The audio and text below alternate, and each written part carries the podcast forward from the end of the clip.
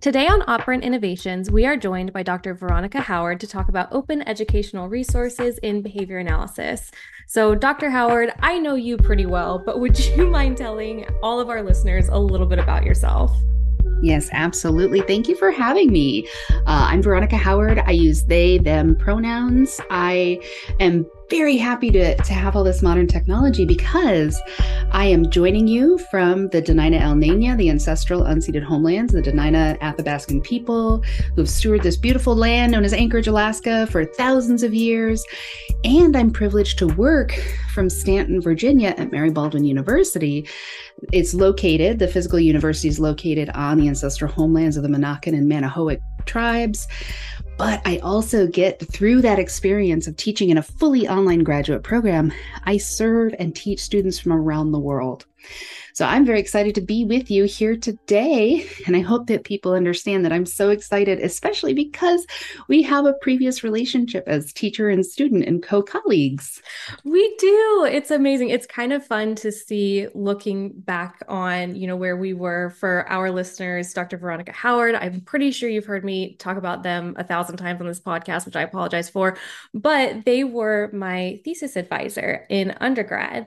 And they are much of the reason that I came into behavior analysis and really developed this not only appreciation, but I guess love of open educational resources and that's kind of why we're here today is we want to talk about a little bit more what they are. We get a lot of questions especially me. I have stuck to it since undergrad of making sure that the Creative Commons license is on everything everything, everything. And it's quite a big topic for me since we bring it up. So let's kind of get into it. And Dr. Howard has a lot of experience in this area and I think could offer us a cool perspective. So, would you mind just kind of talking us through what exactly are open educational resources? What do we mean when we say that? Absolutely. Well, I'm going to give you the most convoluted answer possible, right? Love that because it's a difficult thing to nail down from the perspective. For instance, imagine that you're trying to describe what behavior analysis is. And each person that you talk to, they're going to have a sort of related definition, but it's not going to be identical in every way. So, for instance, if you talk to somebody who does the experimental analysis of behavior, they're going to approach it differently than someone who is steeped in radical behaviorism and philosophy, different from what maybe a clinician would do, and certainly different than, say, a person might have from my perspective. I usually bring it up as like this contextual science that uh, helps support clients and, and promote their best growth possible. So it depends a little bit on who you ask the definition will vary significantly. We also have to recognize that when we're talking about open, whether it's educational resources, open education, open, etc., that it's part of this set of nebulously related terms around open. Essentially, the heart and essence of open is breaking down barriers, increasing access and dissemination. So you might see open, for instance, used in that way that sometimes things will be, quote, open access. And a lot of our journal articles in the field are actually open access. You know, shout out to folks like uh, Megan Kirby and her uh, co authors who recently published Humble Behaviorism Redux. That's released under an open license. They even published a kind of correction to their article so that they could really highlight the fact that that is available and openly licensed. But before that, it was open access because you could just get to it free. There was no paywall, there were no licensing restrictions. You didn't have to pay anything to get to it. A really good example of something in our field that's open access but not openly licensed might be like Ryan Oh's The Daily BA. Though the copyright for that, the intellectual property rights, stays with Ryan, but the materials are available for open access. Anyone can get on YouTube to use them. Another term that comes up often is like open source.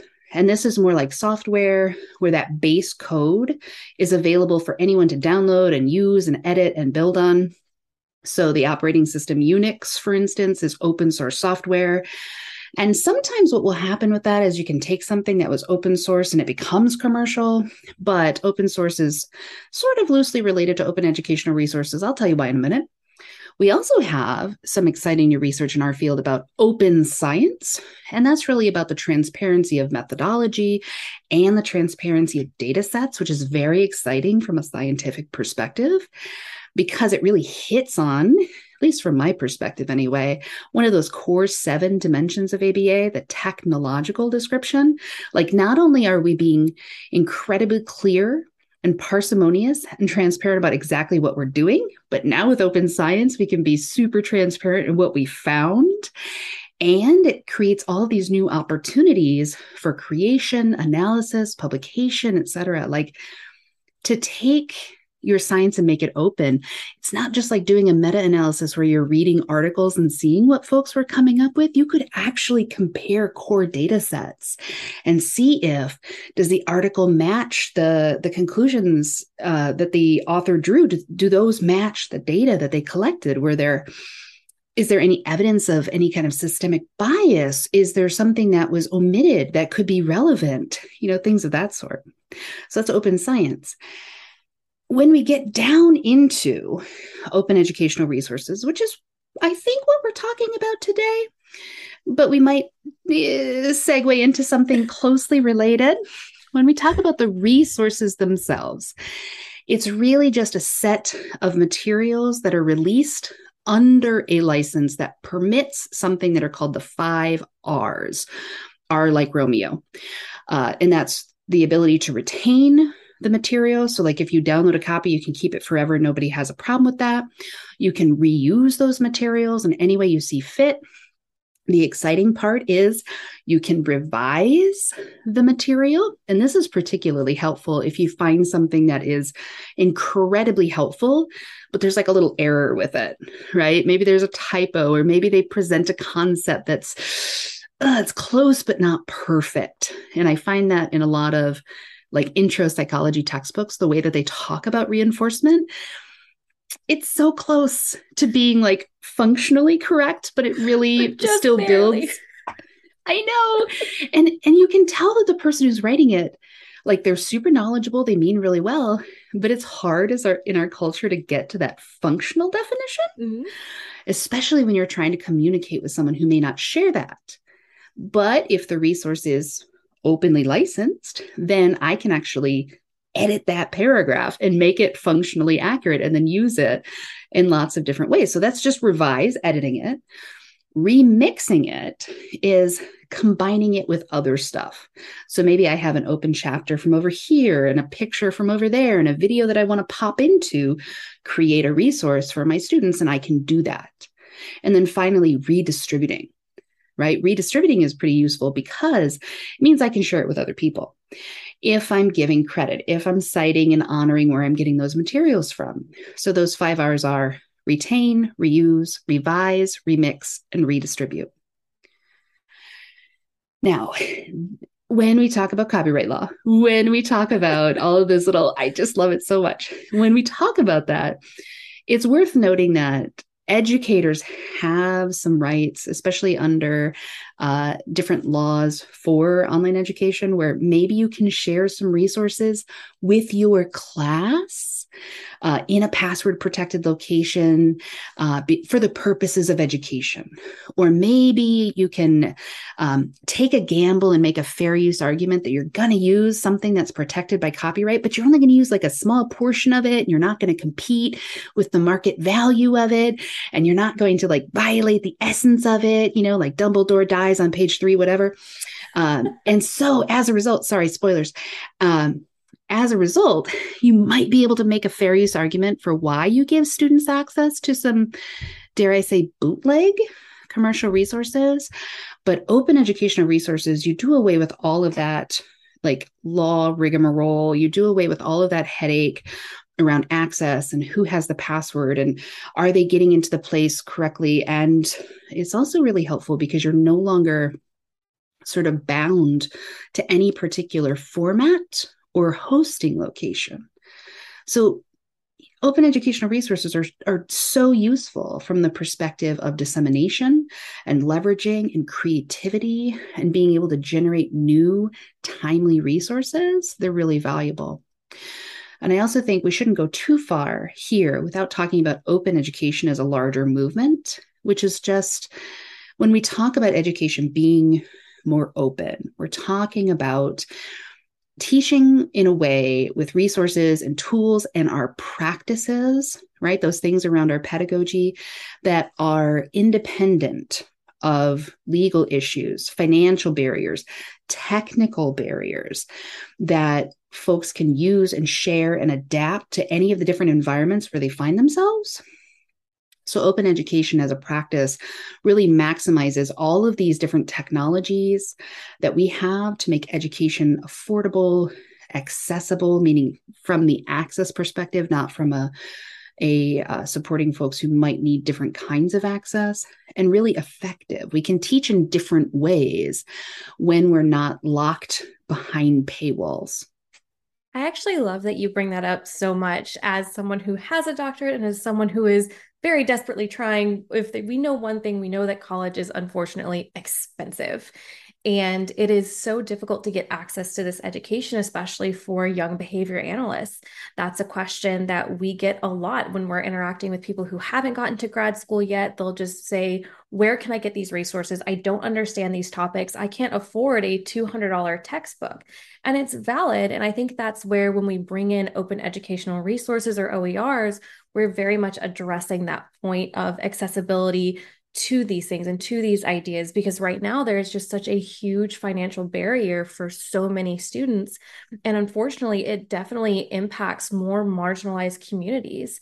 And i think that is just so unfair and in behavior analysis. We have yet to address that. So do you think you could talk a little bit about how using making open educational resources could help in that area Absolutely. Can I tell you a little story, like a really timely thing that just happened that I think might kind of capture some of what we're talking about? Absolutely. And for our listeners, anytime Dr. Howard says, let, can I tell you a story? Always say yes. It's never, never let that be no. always say yes because it's always a good story. So now oh. that we have that out there for future listeners, say yes to the stories. I will let Dr. Howard continue.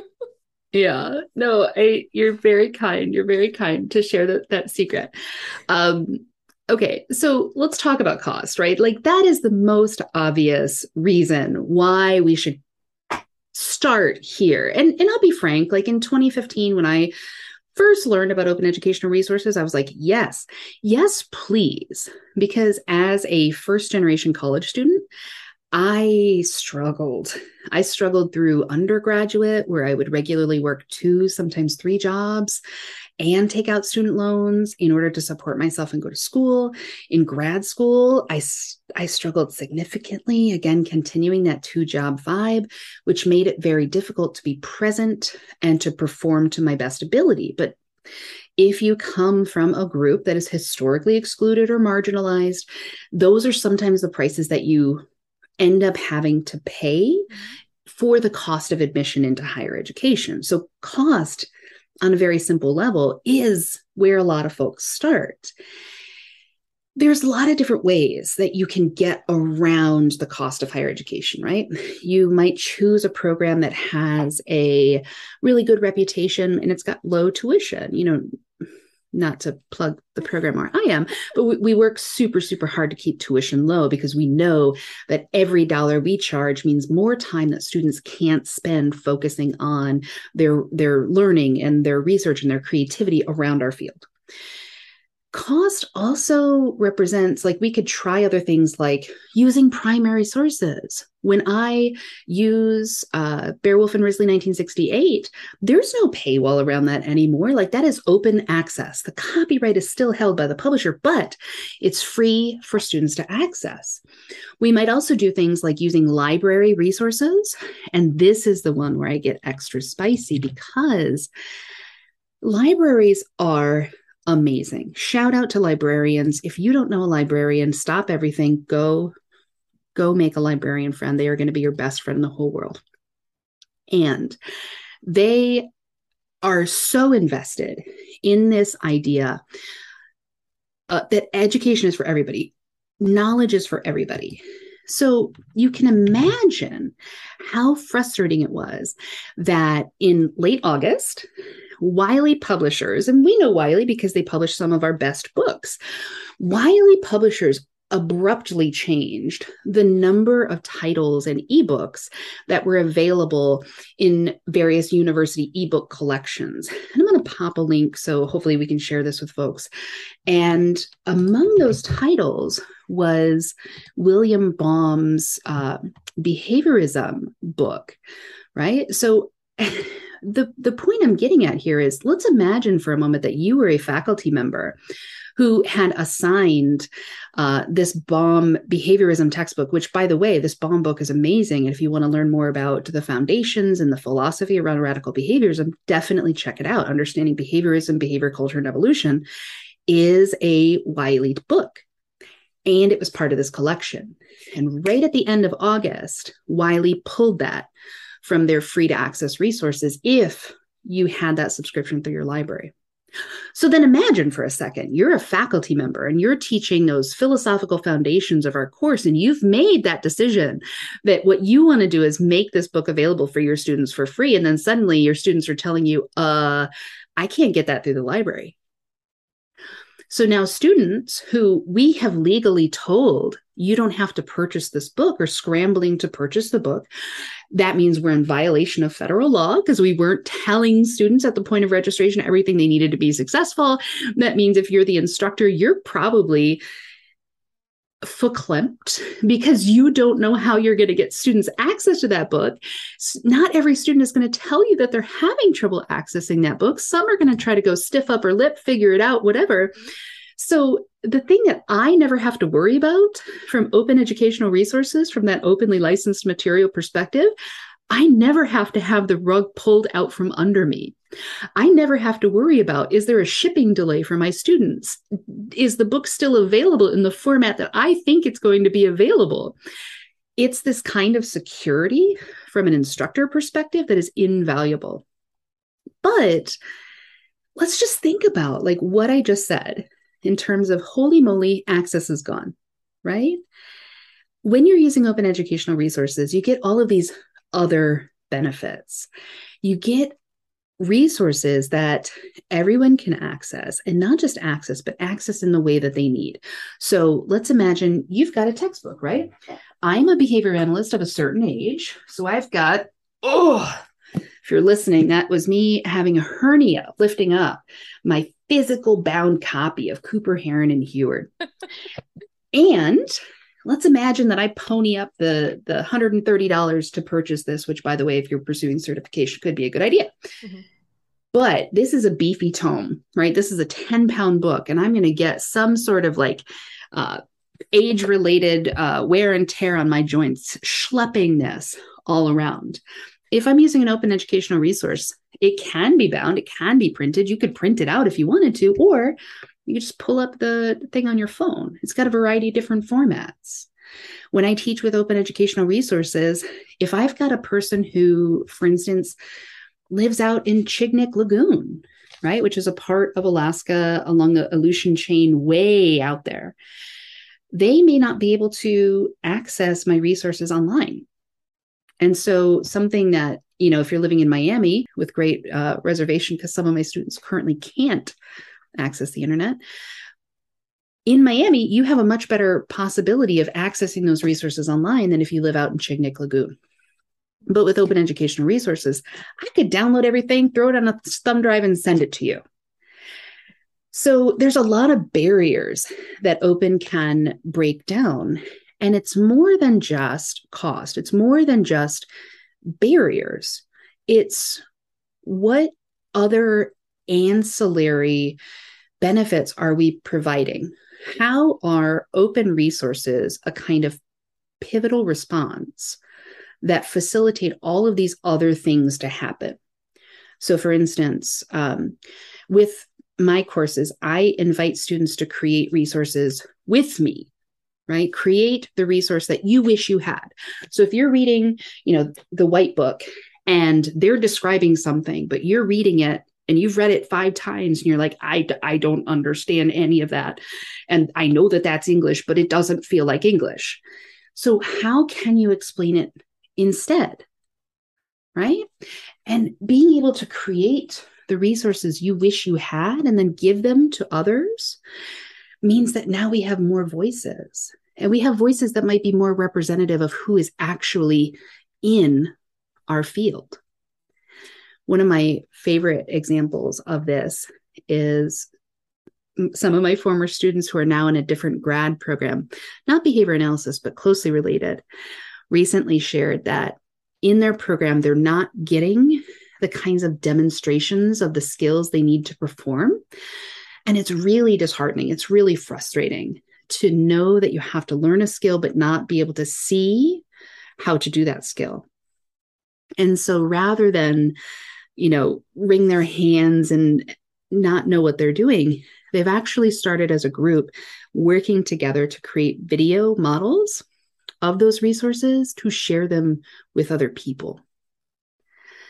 And we're going to see examples of, you know, this particular professional skill performed by, you know, a a person who is very transparent about their queerness and a person who is clearly indigenous and a non-traditional student. And you're going to see all of these wonderful different examples of diverse creators and diverse professionals in ways that you might not otherwise. And i love that so much. I think it's so important especially for students now to have that representation in our resources. You know, it's a lot of the reason why we as students started our own student podcast at ABA Tech was we just kept hearing a lot from professionals that have been in the field. And we just noticed along the way, we were like, wow, you know, I appreciate their perspective, but you don't know how it is now. So that's why we got out and we started talking about it and saying, hey, what is it like to be a grad student today with these economic things we have going on with everything that we have in our particular program. How did we get here? Talking about that is so important. And I really do think that's where, like you said, open educational resources helps because you're actually hearing from the people that are actively in the field. And it is so, so important instead of you know these professionals that although they are incredible and have offered so much to us haven't seen this side of it in a minute so it's really really oh. helpful to hear from it Yeah, well, definitely. And, and I want to like shout out to one particular creator who has this wonderful definition of what open education kind of entails. So, would you permit me kind of a long quote? Absolutely. So, this is from Lambert's 2018 uh, piece on why open is important from kind of a social justice perspective. Lambert says, quote, Open education is the development of free, digitally enabled learning materials and experiences primarily by and for the benefit and empowerment of non privileged learners who may be underrepresented in education systems or marginalized in their global context. End quote. But even if you're not into this perspective of social justice, this idea of representation matters, this idea that diversity is important for inclusion and making it clear that everyone belongs here. Everyone belongs in behavior analysis. Even if you're not on board for that, if you're a behavior analyst, you cannot argue with the science that more samples matters. More samples, more trials, more exposure to things facilitates generalization. So you should care about this from the perspective that the more resources we have, the better able we're going to be to foster generalization of skills, to be able to then further discriminate good examples from examples that could use a little work. And I really like that. And I think that kind of leads us into I know we mentioned it previously, but the Great Cooper book kind of has something to say about that, where they start talking about like accountability and public mm-hmm. access. Mm-hmm what do you think on that end? How do OERs fit within that?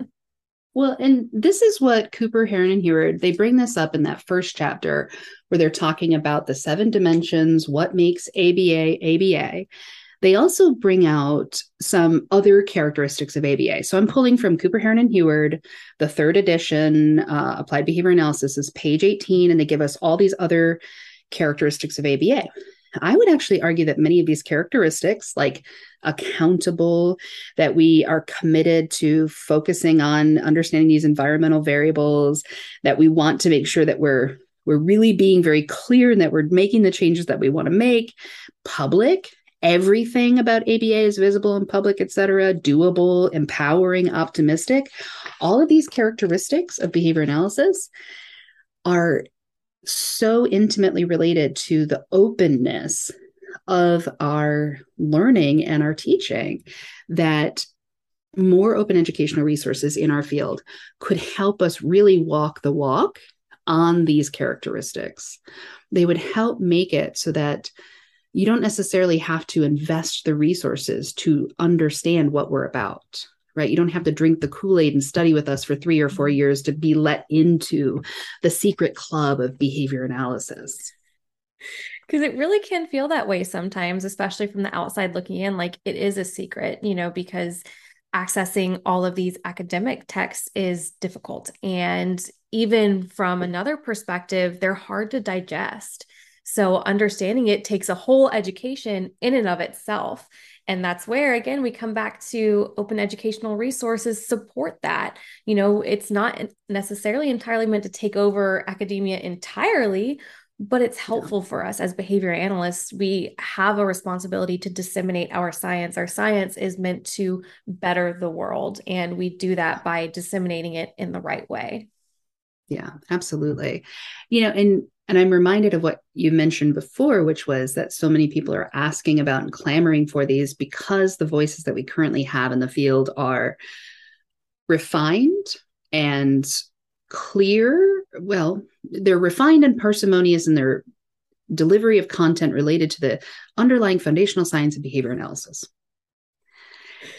Yet, we're sort of ignoring that kind of selectionism mm-hmm. that operates on our field. So, let's imagine for a moment that you've become the author of a best selling textbook, right? That textbook sells well enough that it goes into a second edition what part of your learning history accounts for that book and the way that book is written and so on and so forth so we find that everything from the cost to the language that we use to how we assess to our learning environments etc are selecting for a very particular kind of verbal repertoire as it relates to our field and if you don't talk that talk you never walk that walk. You go to another field where the language is more self satisfying, and you rarely, rarely publish within behavior analysis. which is a shame. Mm-hmm. Yeah, because behaviorism is everywhere. Behaviorism is universal, but the way that we talk about it is so limiting. And the way that we present it and how you get access to it is so limited that you're really not getting uh, this picture of everything that it could be. And I love that because I actually, it reminds me of a very brief story I can tell about recently. I was working with an undergraduate student that just took their very first course in behavior analysis. And, you know, we're going to this big conference, and I'd sat down with them was like, okay, what are you worried about? Let's talk about it. You know, let's get all this out so you feel better. And their immediate response was, I don't understand any of these terms. I don't get it. I don't speak the language. I don't think I can use this in a sentence. And they just expressed how frustrated they felt. And I had to sit down and be like, it's okay because in behavior analysis, we're teaching you an entirely new language. And we can't expect you to fully understand and speak it fluently without proper instruction and training, most especially when that instruction isn't easy for you to access. And so that was a huge discussion we had where I had to sit down. It's like, okay, let's go through all the basics. We're going to do this together and make this make sense somehow. Yeah. Well, I'm going to I'm going to probe back gently on that with two questions. Like imagine for a moment that the instructor or the mentor in this case you didn't ask that question or didn't think mm-hmm. to ask that question because any variety of reasons they're busy or maybe they never felt uncomfortable or what have you now you've got an organism in a kind of dicey situation of this is really challenging and I don't know if I really fit here and I'm not contacting a lot of reinforcement and I feel really awkward and and by virtue of ratio strain like I'm gonna see myself out. Yes. We could have lost like the next Skinner.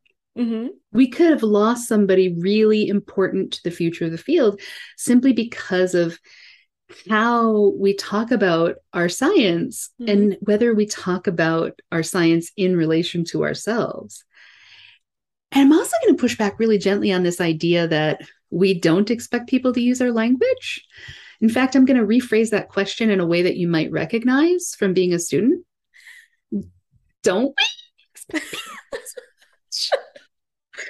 For those of you that know, that voice lives with us always as Dr. Howard students. For the rest of you, I'm so sorry. We'll throw our trigger warning out there. It's okay. You're out of class. You're fine. I promise. but we do. And it's such a problem. It's such a problem, especially for new students. And it's hard. Mm. I get it. I remember first contacting this and like, I'm sorry, that's not what reinforcement means. Like, what do you mean? This yeah. punishment just means I'm yelling at someone, right? And it's it's no, that's not the expectation, is we tend to talk more of function right? Yeah. And that is so hard for many, many students to grasp originally. But once you've been in the field for so long, it kind of becomes second nature.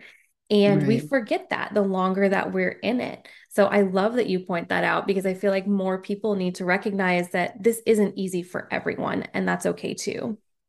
And I want to, like, I just want to hit on that. I want to just for everyone who's listening, remember this is not easy. Right? What we're asking of learners is new language, new practices, a rich depth of knowledge. Mm-hmm. And it's not easy. And we need to exercise just a little bit of grace with ourselves and each other. Mm-hmm. The number of posts that I have seen in various venues about how awful all the behavior analysts are today and how dare they become certified only knowing this and this and that you know, it's a process. Like getting to where you're going to go, it's tough, it's hard work, but it is a process. Mm-hmm. And we need to make it more reinforcing and or reduce those barriers to performance or else we're not going to get people there. And that's going to reflect on our field. It absolutely is because I think we often forget that our field is still a system. So it's still subject to those same disconnects, which, if you haven't taken a systems class before, what we're basically saying is just what Dr. Howard just said there's a barrier and there's a problem that is preventing us from getting the responses that we need. And sometimes it's not a performer issue, it's a much bigger system issue. So it's not just you, right? This is an everyone problem. I'm going to hop into the misconceptions of OERs because I would love to hear you talk about this. Well, you know, and there's so many wonderful topics that you've put in here that it even invites a, the potential for a follow up conversation. I would uh, love and that. I'd be I'd be so happy to come back, especially if anyone were interested. So let me let me drop a word here. It's a trigger warning for everybody who's listening. Rigor. Rigor in is is treated in a way that has become for me this kind of four letter word, right? And rigor and all of that loaded language around it, I think is is the base of many of these misconceptions about resources. Mm-hmm. We believe things like, well, if you don't have to pay for it, if it's free, you're getting what you pay for. Mm. And this is me being kind of a, a, little a little jerkish, right? When I say that, I have a little like head nod that you can't see on the podcast but we also say the same thing about volunteers, right? Mm-hmm. Like they're volunteers, you're getting what you pay for. And my research in the past has shown actually you get a heck of a lot from a highly motivated volunteer. So just because a resource is free to access or openly licensed does not, in fact, indicate the quality of the resource right? There are so many wonderful publishing houses and authors and content creators who publish in the open. I'm just going to drop like a couple few names like Dr. Ryan Sain and um, Brad Bishop, who do Sitecore. They've been in the open game for like a decade or more, and they're making all of their content that is technologically accurate freely mm-hmm. available. Or think about the dozens of openly available, open access podcasts. Like, would you say podcasts like this are of inferior quality compared to something else? Probably not. And I recognize the selection bias because if you're listening to this podcast, you probably are invested in it. I feel like it's hard for us to say it's a terrible podcast. Don't come. Like yeah, I'm sorry. Uh 45 minutes in, uh this is a terrible podcast. We've decided but, now we don't like it. Right. But then we have to kind of come back to well, where does this perception, where does this belief come from? And some of it comes from predatory publishing. So if you have mm-hmm. those predatory open publishing places where they're like, eh, just submit anything, we'll publish it, pay us $250. That pay for play publishing has cast this kind of associative, aversive quality on open educational resources because those articles are of dubious quality and for a variety of reasons. We've also seen that articles published in the field can be of dubious quality for a variety of reasons. Neither here nor there. I'm just saying, as a Venn diagram, they're not perfect circles. And I really like that you bring that up because I have heard more times that I can count when I talk about open educational resources. The first thing that gets brought up is Wikipedia. Is we are told throughout our career, don't look at Wikipedia, don't look at Wikipedia. So how is it different? Why what are we talking about here? Because I know that's something that people tend to shy away from because people are able to edit and they're like, well, there's misinformation. So in our field, how should we combat that and can we?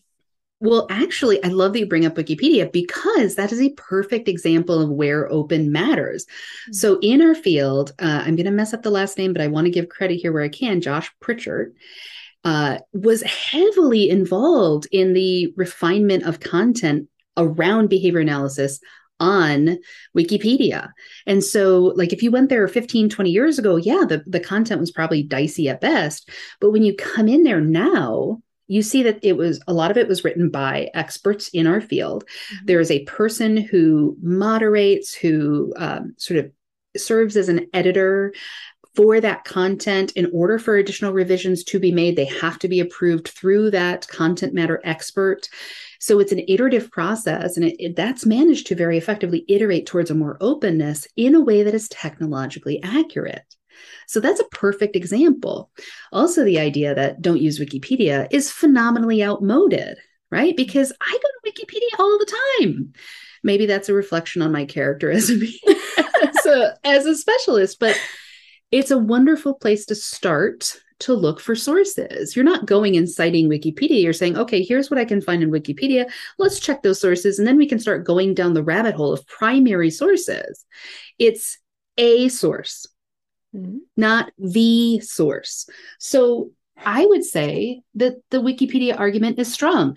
Don't use a single source as your only place that you go for information. Subtext the white book. Uh, don't use only a single set of voices as the thing that's going to determine what you consider to be big T truth because it's going to be flawed. Every resource is going to be flawed in one way or another. And it's only through a kind of critical analysis and iterative refinement of that knowledge, just like our Wikipedia content, that you get towards something that is accurate and useful, socially valid, with fewer barriers.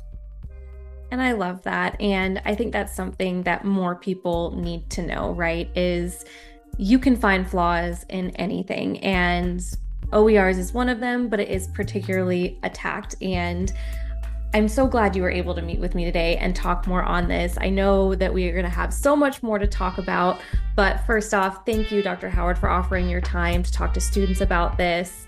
Um, it's greatly appreciated. We we need more out there, especially in our field. Well, thank you for having me. It's always a pleasure to talk to you, and it's especially a pleasure to be of service to students in the field. And that's perfect. And next time on Operant Innovations, please join us because we're going to be talking a little bit more about this. Because needless to say, there's going to be a lot more. So thank you all so much for listening, and we will see you next time.